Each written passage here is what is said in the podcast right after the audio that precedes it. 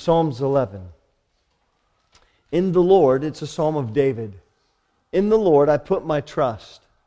How say ye to my soul, Flee as a bird to your mountain?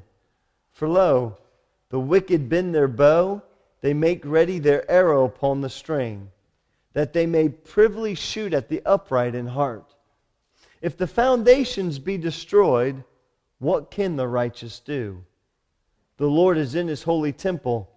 The Lord's throne is in heaven. His eyes behold, his eyelids try, they test the children of men.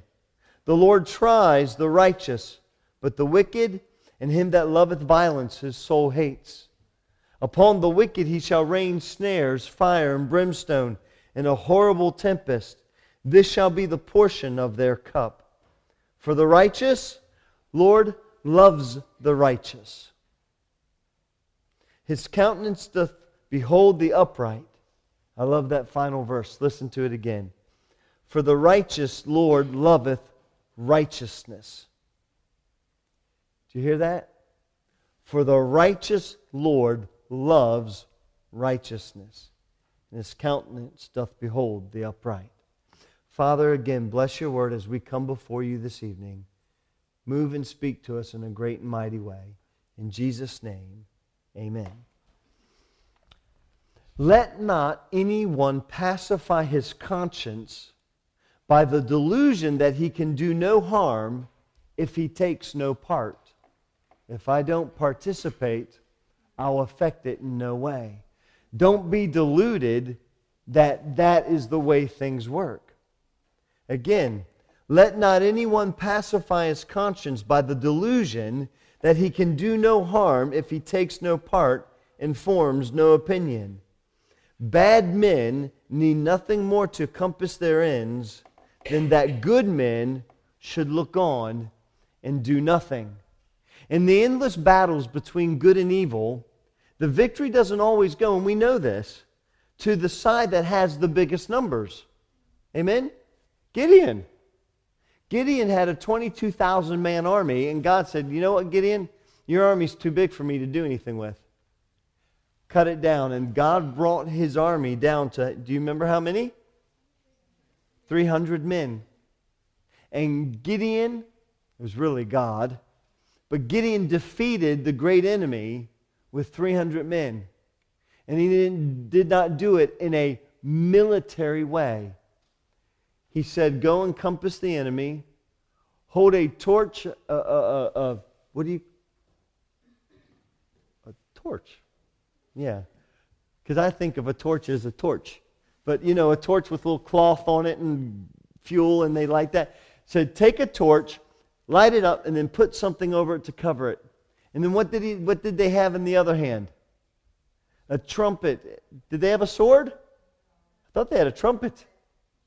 And they took that, that, that torch and they say, break the thing of the torch, show your light, and then blow that horn, and in actuality, they were showing that they were much larger than they really were. And it scared the fire out of that enemy, and they began to ran, run. And then I guess they picked up their sword and chased them. That's not a way a general would normally go into battle.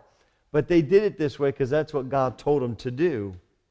You know, in the battles between good and evil, the victory doesn't always go to the side that has the biggest numbers. There are many examples in the Bible and history where the side that was fighting for God's way would win, even though the odds were stacked against them. Look at the little teeny tiny nation of Israel. Many times, the only reason evil wins is because good men are not willing to stand up and fight for what is right, because when good men do nothing, nothing good gets done. There was a, a reverend by the name of Charles Aked. He, he lived and preached in, in the ni- early 1900s. I know nothing about him except that he is famous for one quote that is attributed to him. And it says this, it, and he probably got this quote from somebody else that's older than him. But it, he said, It has been said that for evil men to accomplish their purpose, it is only necessary that good men should do nothing. The Bible tells us in 1 Corinthians 16 13 how we are to be as we live this Christian life. It says, Watch, stand fast in the faith, quit you like men, be strong. That's the old King James. And I wrote that in that way because I wanted you to hear the term quit you like men. Does anybody know what it means to quit you like men? Anybody? This is why I like to paraphrase and translate. Let me read that verse to you in a different way. King James says, Watch ye, stand fast in the faith, quit you like men, be strong. Here's what Paul is telling the Corinthian church Be on guard, stand firm in the faith, and be courageous and be strong. Sorry? Be courageous. You know what it is to quit you like men? I don't know, maybe in the 1611, 1600s, quit you like men, be, be brave. But that's exactly what the Greek is rendering it there. Be brave. What is God what are God's people supposed to be? We are to be on guard. Do you remember a few weeks ago I, I spoke to you uh, in Sunday school about the watchman?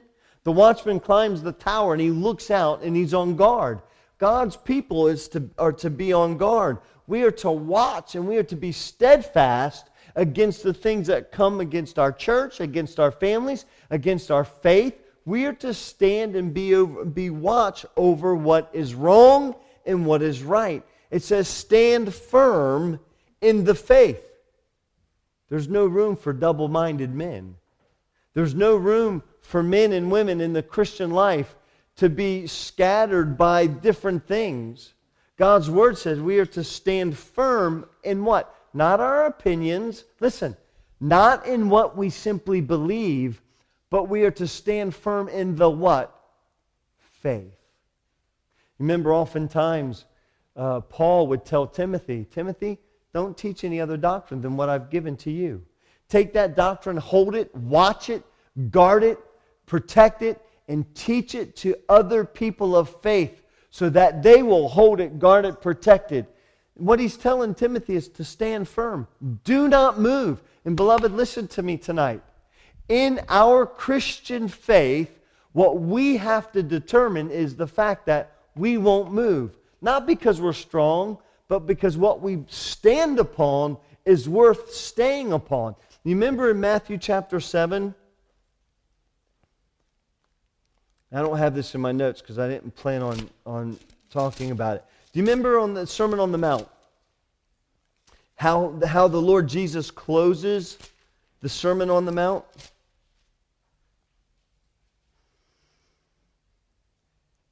Matthew chapter 7, verse 24. He talks about two foundations. Two foundations, one firm and one slipping. It says, Therefore, whosoever hears these sayings of mine and does them, I will liken him. Whoever hears this word and stays upon it, does what is, is heard in the word. In other words, stands fast. I will liken him to a wise man who has built his house upon a rock. And the rain descended, and the floods came, and the winds blew and beat upon that house, and it did not fall. Why? Because it was founded upon the rock. We are to, the rock is Christ. We are to stand fast in our faith. We are to stand fast upon Christ. Do not change your doctrine. Don't change what you believe. Our world today changes everything. For 2,000 plus years, actually way beyond that, there have been simple truths of this Bible that, that the church has stood upon and would, would die for. Now, we change them because society, their view of things has changed. So people aren't standing firm in doctrine. We're changing what marriage is. We're changing the meaning of, uh, of, of husband and wife. We're changing the meaning of family. We're saying now that where we used to say sin is wrong, now we're saying sin is okay. You know, maybe, and even worse yet, people are saying, well, maybe the Bible's wrong. God, folks, God's word is not wrong. God's word never changes. And what was right thousands of years ago is right today, and what was wrong thousands of years ago is wrong today because God's word is unchanging. The Bible says in 1 Corinthians 16 that we are to stand firm on the faith. We're to stand firm on our rock.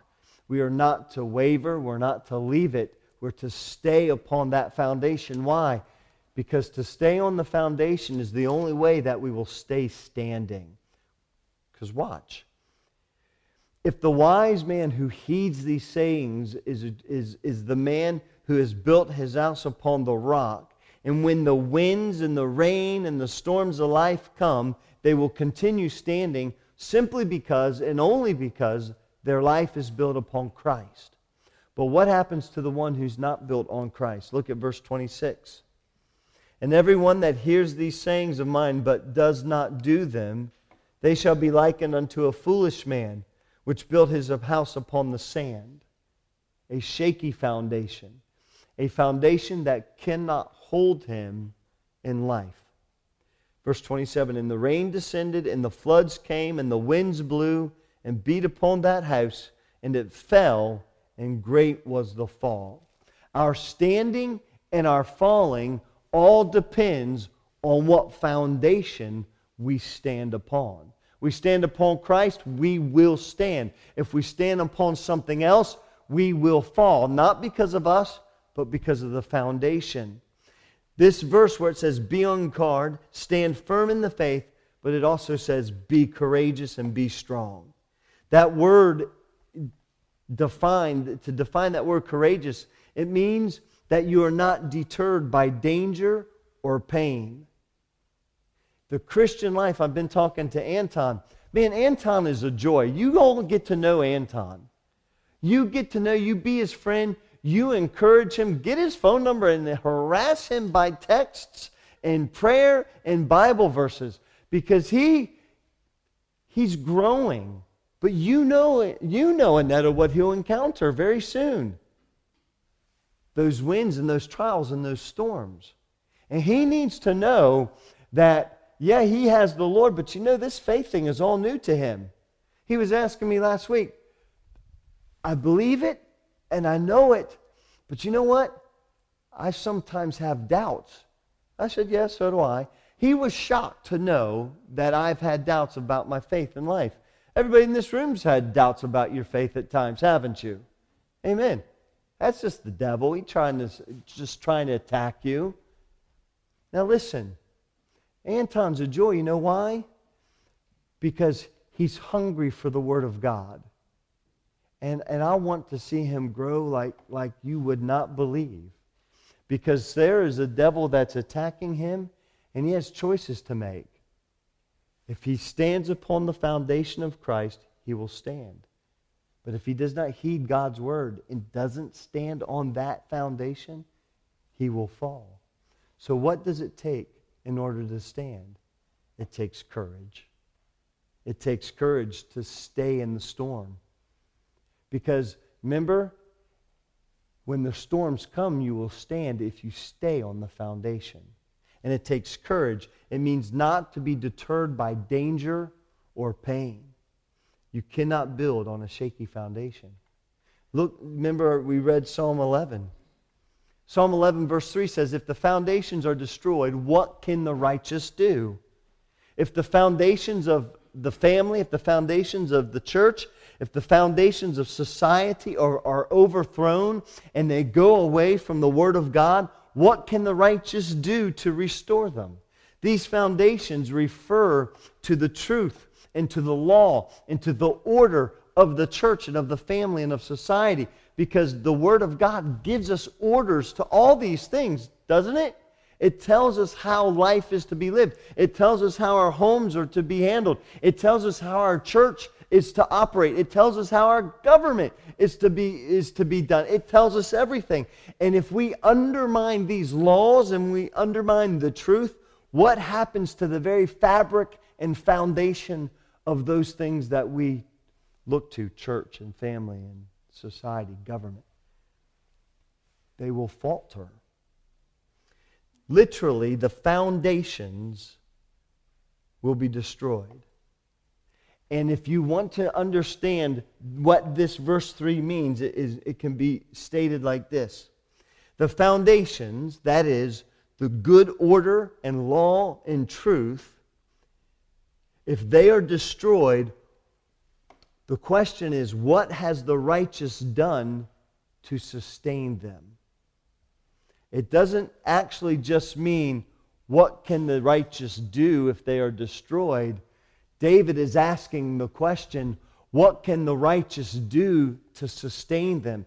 Giving us the idea that as people of God, we must work to sustain the foundations of truth. Amen? We ought not to give in. We must fight and be courageous to sustain those things. I have a commentary called Opening Up the Psalms. And my commentary says this Psalm 11 begins with a note of surprise. David was trusting in the Lord in the midst of his trial. Verse 1 it says, In the Lord I put my trust. Although his faith was well known to his friends, this did not keep them from grimly advising him to run away. Look at verse 2. David says in verse 1 I trust the Lord. I put my trust in him. And then they say this flee in verse 1b flee as a bird to your mountain. Do you know what they were telling David? David, your trials are too big. Run away. The enemy is too numerous. Run away. You cannot have victory, David, over this enemy. Flee for your life. To them, his friends, it was very clear the wicked were ready to secretly shoot at David. Look at verse 2. For lo, the wicked bend their bow, they make ready their arrow upon the string, that they may privily, privately, secretly shoot at the upright in heart. They were ready to attack David by the cover of darkness. David's friends evidently considered his adversaries to be so numerous, so strong, and so crafty in their attack of David that there was really little hope of success against them. They were telling David, David, give up. They're too strong, they're too smart, their attack is too heavy. You cannot win.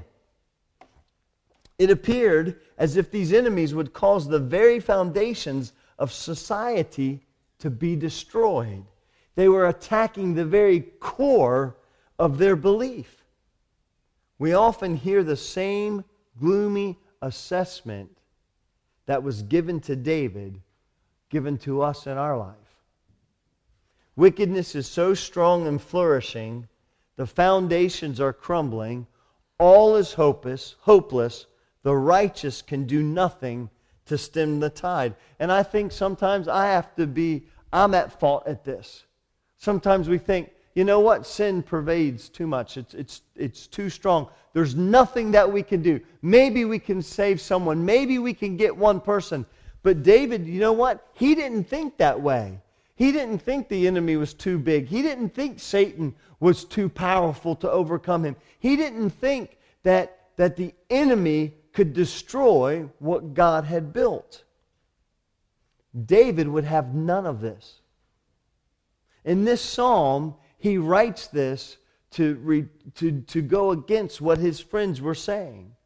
Because you think about it, usually, or in David's life, he never succumbed to the greater power, did he? The greater enemy. Do you remember as a boy, he had a little bit of a battle with a guy by the name of Goliath? Y'all remember that? What was the army of Israel doing when Goliath would come out and, and, and spew out vicious words out of his mouth, what, were the, what was the Israeli army doing? What were they doing? Say it again. They were hiding, that's right. They were scared to death. David comes with some tea and crumpets or something for lunch for his brothers or dinner, and he says, What are y'all doing? Goliath comes out and we're scared of him. You know the story. David took his little shepherd sling and a couple of stones, and he went out there and said, Man, Lord will help me. And he whipped out that one stone and clocked the guy right in the head and killed him. God guided that stone and, and brought down Goliath. David never took the size or the strength or the attack of the enemy as something that just because of how great it was, that it could be that it would defeat him. David refused to yield to that pressure of Goliath is too big. And here in this psalm, when his confidants, his counselors say to him, David, you need to run away for your life. Things are too, the enemy is too strong. There's nothing you can do about it. David refused to listen. He does so for this very same reason that he defeated Goliath his faith in God. Do you know what will keep us on the foundation? Is our trust in who God is. The God who was greater than Goliath was also greater than the wicked who are seeking to destroy the foundations. In this psalm, David lays out key truths about God. Look at verse 4. David says that God is sovereign. You know what? God is in control. The wicked do not control the Lord God. God is in control of all things. Look at verse 4. The Lord is in his holy temple. The Lord's throne is heaven. That's a, that is a statement that's saying that God is sovereign and God is in control. Number two, God is well aware of the wicked and what they are doing. Look at verse B in verse 4. It says, His eyes behold, his eyelids test the sons of men. You know what David said? David said, God knows what's going on. God understands. God's in sovereign control. I'm not afraid of what the enemy can do because God knows what's going on. And then in verse 5 and 6, David says, Listen, it might look grim now, but there will come a time when God will bring judgment upon the wicked. Look at verse 5, the latter part of it. But the wicked and the one who loves violence, his, capital H, God hates. Upon the wicked he will rain coals, fire, and brimstone, and a burning wind shall be the portion of their cup. God said, David said that God will bring, bring judgment upon those who do wickedness. Number four, you know what else David said? But God loves the righteous. Look at verse 7. For the Lord is righteous, and he loves righteousness. His countenance beholds the upright. God looks upon those who are living for him. One of my commentaries says that this verse kind of says that God smiles upon those who practice righteousness. You know, the enemy might, might dig at you and call you names and threaten you and, and curse you even. But what, you know what the Lord does when you live in righteousness, when you live as the righteous should live? God looks upon you. He recognizes what you are doing. So, if the Lord indeed loves righteousness and he hates evil, here comes a question. Why does, the, why does he allow evil to flourish and to trouble his people? So you got to remember something here. David's friends are saying, David, run away. We love you, but this enemy's going to kill you. Flee for your life. And David said, No, I trust God. I've been here before and I've seen God I've seen God see me through it and I'm going to stay on the foundation and I'm not going to leave. But look at verse 5. Why do you think God allows these trials sometimes? Why do you think God used Pharaoh with Israel, didn't he, in Egypt? He used Pharaoh so that God could bring the Israelites out with a strong hand. He used the hardness of heart and rebellion of Pharaoh so that when the Israelites left Egypt, they actually plundered the land without sword, without weapon, without coming into an offensive position. But God plundered them. Why? Because God is God. And God hates evil and he loves righteousness. But why does God allow sometimes the enemy of God to seemingly have the upper hand? Look at verse 5. Very simple and very straightforward. The Lord trieth the righteous. You know what that word means? The Lord tests the righteous. Do you know it is through the tests that we are purified? It is through the tests of life where the, where the, the, chafe and the junk in our heart, in our mind, in our life is taken out and, and, and, our, and our life is purified. We've been talking in our home a lot lately about purging. And you know what purging is? Purging is taking something healthy and strong, like a rose bush. You do flowers, don't you, Renee?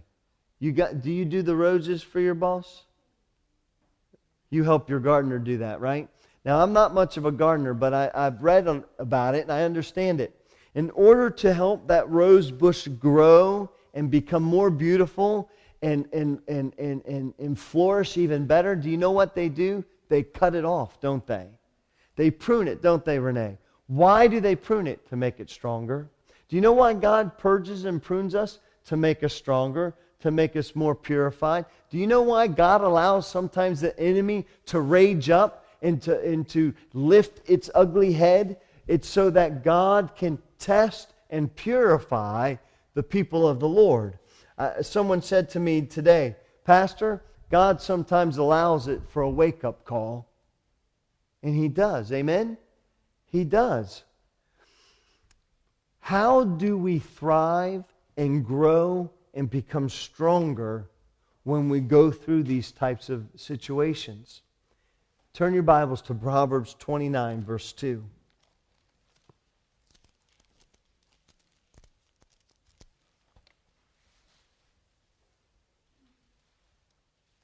When you first see this verse, you'll think, what?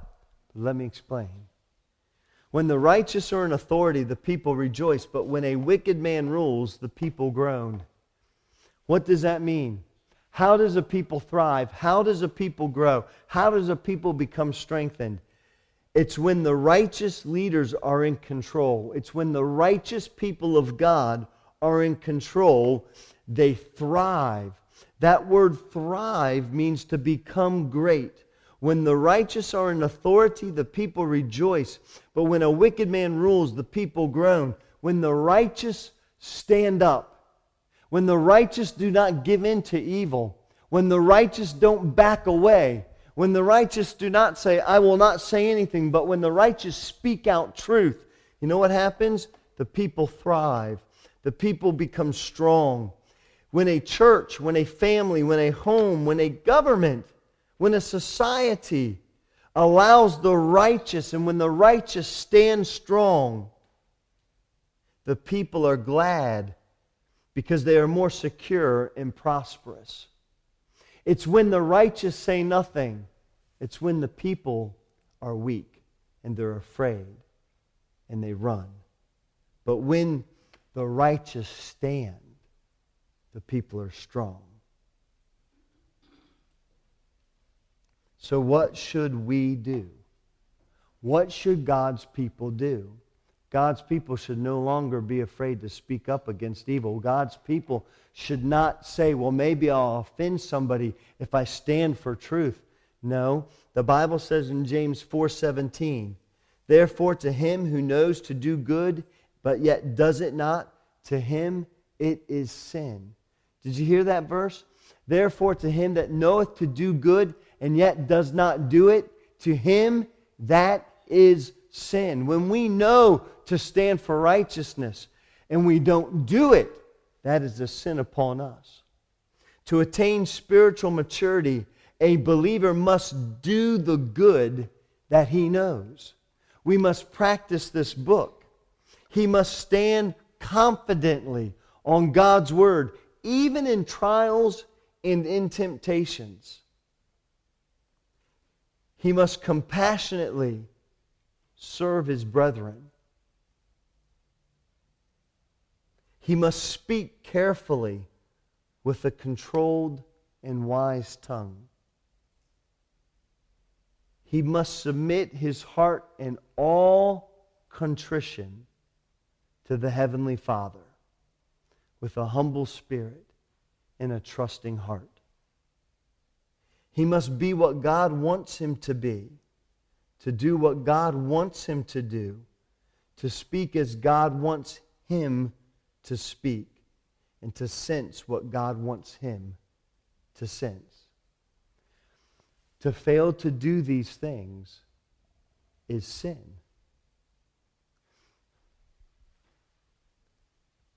When the righteous do nothing, evil prevails. But when the righteous stand, good prevails, righteousness prevails, and evil fails. In the book of Revelation, in the first several chapters, John talks about seven different churches. And one of the churches he writes about is the church in Sardis. And here's what he wrote about this church. And to the angel of the church in Sardis, write, These things says he who has the seven spirits of God and the seven stars. I know your works, church, that you have a name, that you are alive, but you are dead. Be watchful and strengthen the things which remain, that are ready to die. For I have not found your works perfect before God. Remember, therefore, how you have received and heard. Hold fast, repent. Therefore, if you will not watch, I will come upon you as a thief, and you will not know what hour I will come upon you. You have a few names, even in Sardis, who have not defiled their garments, and they shall walk with me in white, for they are worthy. This church had a good reputation for their past works. But now, in present, they were dead spiritually. They weren't doing anything. They were leaning on their past works, they were leaning on their past reputation, but they were not building a new reputation by faith in serving Christ. What they needed to do was repent and get back to God's ways, John said. You know, when you study this church in Revelation 3, there is nothing good that is said about the church as a whole. The only good that is said about that church is that there are a few people, there are a few righteous who were the backbone of the church, who hadn't given in, who were still standing for truth. And here's what John said to the church The Lord wants you to be like those who have not defiled their garments, who've not given in to sin, who've stayed the course of truth, and who are still doing today what you, the church, used to be doing yesterday. And I got to thinking about that. Is that not a warning to people like us? Man, we have a beautiful heritage in our church, don't we? 149 years of, of, of Christian history at Chiswick Baptist Church. But 149 years of history mean nothing, absolutely nothing, if we are not doing today the works that this church was doing to get the reputation that it has. Do you understand? We cannot sit on our laurels and say, we have a, nearly 150 years of history. Who cares? There are churches with hundreds and hundreds of history, years of history that have now closed down because the people inside those doors were not remaining righteous and standing for truth and still doing what their forefathers were doing. Listen to what the Bible says in mourning. Proverbs 29 in closing, truly closing. Where there is no vision, the people perish. But he that keeps the law, happy is he. Do you know what? That doesn't mean a vision of leadership. That word vision, where, the, where there is no vision, the people perish. It doesn't mean that, you know, we need a church that has outward thinking, and we do. But that's not what the Bible's talking about there. Let me rephrase it this way. When you define the Greek, here's what you have. When the people do not accept divine guidance, they will run wild. but whoever obeys the law is joyful. You want joy? This is where it comes from. You want joy? Obedience to the scriptures is where joy will come from. 1 Corinthians 16, verse 13, again says this Watch, stand fast in the faith, be brave, be strong. And the only other scripture that I can give to you as a church tonight is this. Listen, no enemy will vanquish the church of God. It can't. But you know what it can do? It can take out local bodies. It can take out single little churches that are scattered upon this, the face of this world if God's people stop standing for righteousness. If God's people stop and will not speak out when evil is committed, that is an open door for the evil to take over. Amen? Amen? Please say amen and we'll go home. Amen. Not that anxious. Amen. Pastor, you, you, it seems like you have a burden. I do have a burden. And I am thankful for you. I'm thankful for those in, in recent weeks who have stood up and said, We want to stand for God. I'm thankful for last week, seven people who came forward either by letter, testimony, or baptism to join this fellowship and say, We want to be with the Lord and stand for the work of God here. I'm thankful for, I'll just tell them. She said it's okay. I'm thankful for Anka. She came to the, me this morning. She said, Pastor, I love this church and I want to be a part of this church. And so next Sunday, by letter and by testimony, Anka is going to become a member of Chiswick Baptist Church. Amen? Amen? I'm thankful for that. And I'm not rebuking you and I am not chasing after you, but I want to encourage you to stand for truth. I want to encourage you to say, uh uh-uh, uh, I'm on the Lord's side. I want to encourage you to stay in this book and to love it with such passion that it becomes a part of your very being and that everything that comes out of you is Christ likeness. And it's a, it's a lifelong endeavor, is it not? But this is where we need to start, amen? So I want to be a 2 Chronicles 7, verse 14 people.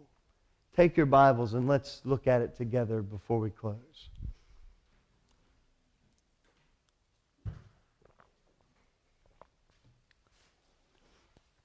If my people who are called by my name will humble themselves and pray and seek my face and turn from their wicked ways, then I will hear from heaven and I will forgive their sin and I will heal their land. Amen? It's not about, fighting. It's not about lifting swords, Andrew. It's not about planning and, and, and, and conniving and, and trying to scheme an answer to things. It's right here. When God's righteous people do nothing, the evil will prevail. Look at our world. I think Christianity for too long has sat down and said, you know what? Let's be busy at doing something else. Let's sing some loud hymns while the world is being attacked by Satan. And let us close our ears and close our eyes and close our mouth to the wickedness that, that is going on. But I believe now man, there is a stirring of the church where the church is saying, no, no more to wickedness, no more to trafficking, no more to pornography, no more to sin, no more to the destruction of God's people. And we need to be like that. Amen? If my people who are called by my name will humble themselves and pray and seek my face and turn from their wicked ways. Remember, it's not, it's not Sheila turning from her wicked ways. Sheila.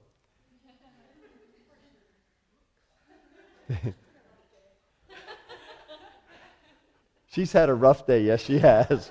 She's been picked on by the pastor way too much. You can have next Sunday off. Amen. um, Look what it says. When they turn from their wicked ways. When, and turn from their wicked ways. We need to look at ourselves. And we need to turn from the things that we ought not to be doing. And then, you know what the Lord will do? He will hear, hear us and He will heal us. And isn't that what we need? Amen? Amen. Let's pray.